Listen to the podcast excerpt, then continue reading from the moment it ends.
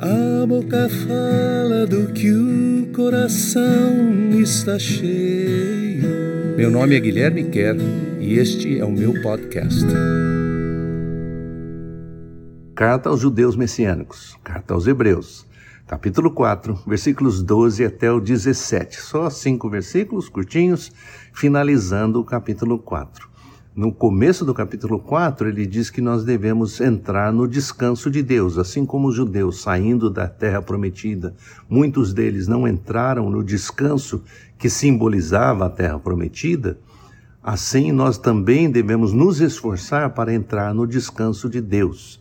O sétimo dia, o sábado verdadeiro, é o descanso de Deus. Deus descansou no sábado.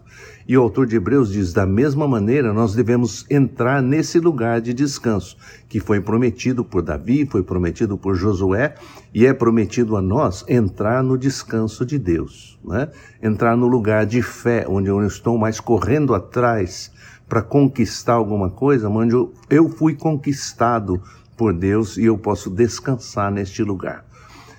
E como é que eu chego a este lugar de descanso? Ele termina o versículo 11, que nós vimos na semana passada. Devemos buscar com força o descansar de Deus. Parece uma contradição de termos, né? Como é que eu vou buscar com força o descansar? Se eu buscar com força, eu já estou cansado. Se eu buscar com força, eu não posso descansar. Aí ele explica como. Ele diz assim: porque a palavra, a revelação que vem de Deus, a palavra que é Jesus, é uma palavra poderosa, eu não preciso correr atrás de nada. É a palavra que corre atrás de mim. Ouça bem, porque a palavra de Deus tem vida própria. Ela é dinâmica e ativada. Corta mais fundo do que uma espada afiada dos dois lados.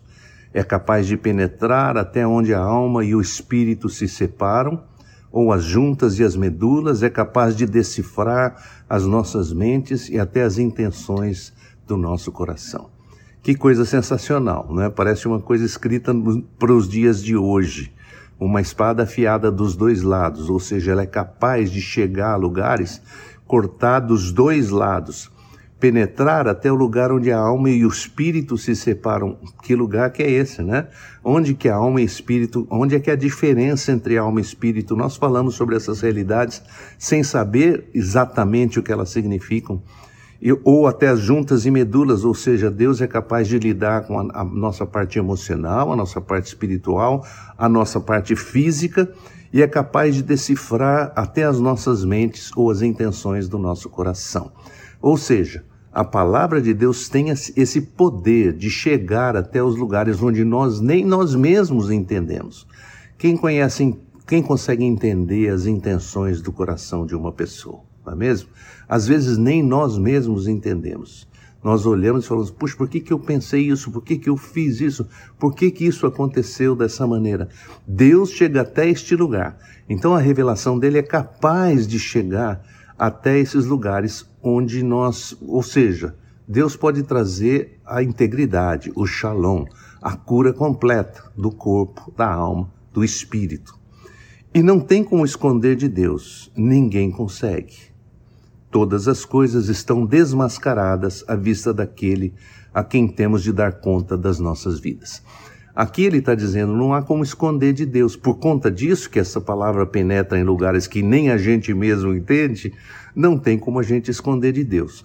Quando a gente lê isso, às vezes o nosso coração vai para um lugar mais escuro, pensando assim: ah, então Deus sabe de todas as coisas que eu já pensei, que eu já fiz. Nossa, eu tenho tanta culpa, tenho tanto, tanta vergonha de tantas coisas.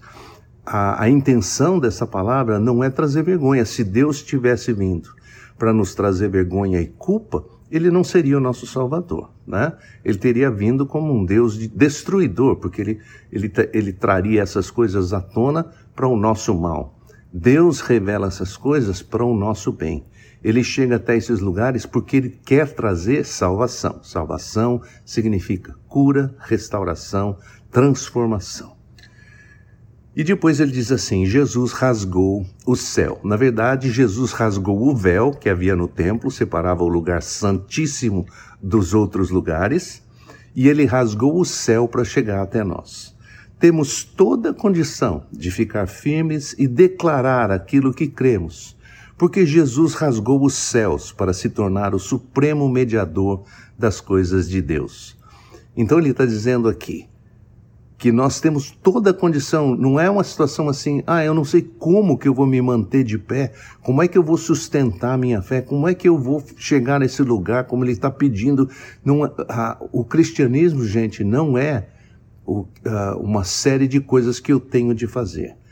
O cristianismo verdadeiro é o acolhimento, o Messias nos ensina que Deus já fez por nós e que Deus nos oferece. Deus é que oferece esse descanso, é a palavra dele que nos transforma e não o nosso desejo de ser transformados apenas, né? A resposta sim que nós, do nosso coração é necessária, mas ele diz assim: Jesus entrou nesse lugar para se tornar mediador. Mediador é aquela pessoa que faz a ponte, né? A palavra sacerdote significa na prática mediador. É o, é o, ministério sacerdotal, como era o ministério de Arão e dos levitas no Antigo Testamento. Jesus tem esse ministério de ser a ponte, de ser o mediador entre nós e o Pai. Ele não é um mediador insensível, que não consegue entender as nossas limitações. Muito pelo contrário. É alguém que foi testado e tentado nas mesmas dimensões que nós, mas sem nunca cair. Ou seja, Jesus é aquele que consegue entender exatamente. Então, quando ele chega nesses lugares onde há uma separação entre a nossa alma e o nosso espírito, entre as juntas e medulas, o que o nosso coração está pensando, o que a nossa mente está tramando, quando Jesus chega nesse lugar, ele não está chocado conosco, porque ele veio como homem. E como homem se tornou um mediador excelente.